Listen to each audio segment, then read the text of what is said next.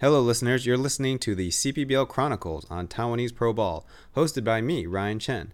It's September 13th, and another week in the CPBL is in the books. For the first time in a month, weather would postpone the Guardians Dragons game due to Typhoon Taishu, bringing heavy rains to the west coast and northern part of the island. Some shifts in the standings while the entire field is within three games from top to bottom. Let's get to it.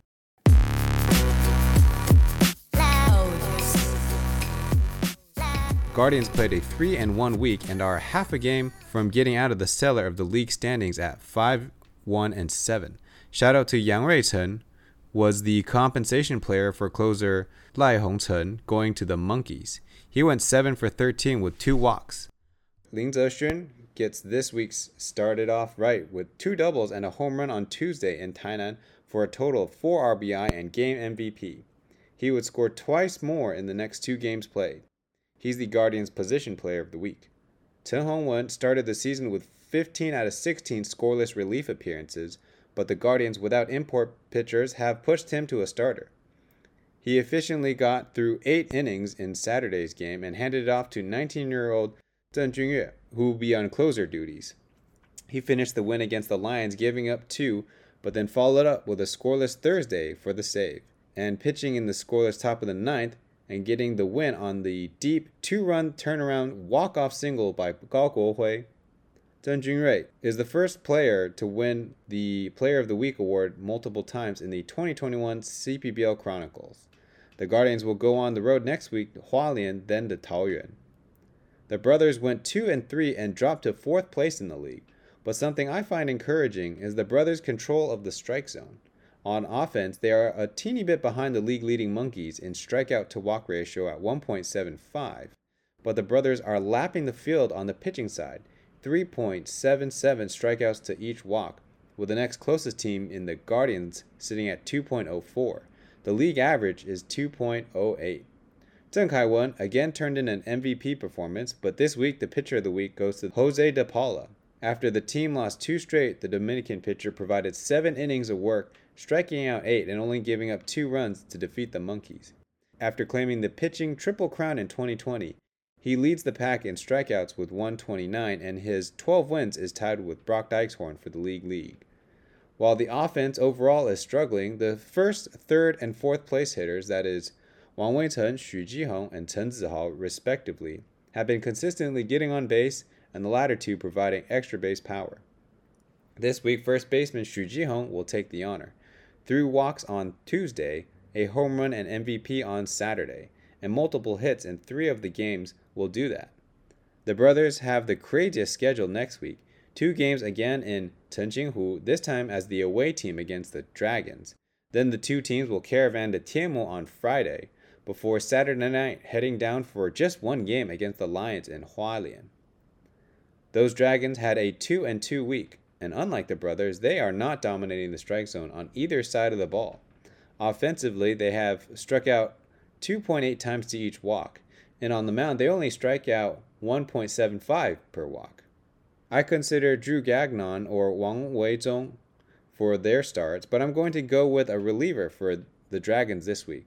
Liu Wei Sun pitched a scoreless eighth to calm things down for the Dragons, win over the brothers on Wednesday.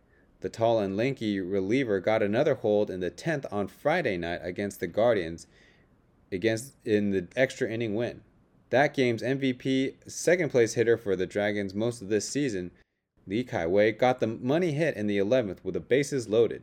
Overall, on the week, he collected 7 hits in 17 at bats while knocking in 4 RBIs and scoring 3 times. But he did commit 2 errors in the field, doubling his total on the year. Next week, the Dragons have a three-game homestand at Chengqinghu down in Kaohsiung, then host the brothers in Tianmu in Taipei. Then on Sunday, they head to Hualien to finish the week out. Week after week, the Monkeys shift their production to the offensive side and away from the run prevention side. Starters gave up four home runs. Eight relievers combined for just 11 and two thirds inning, giving up eight runs. Overall, the staff is not missing bats, only 12% of a strikeout rate.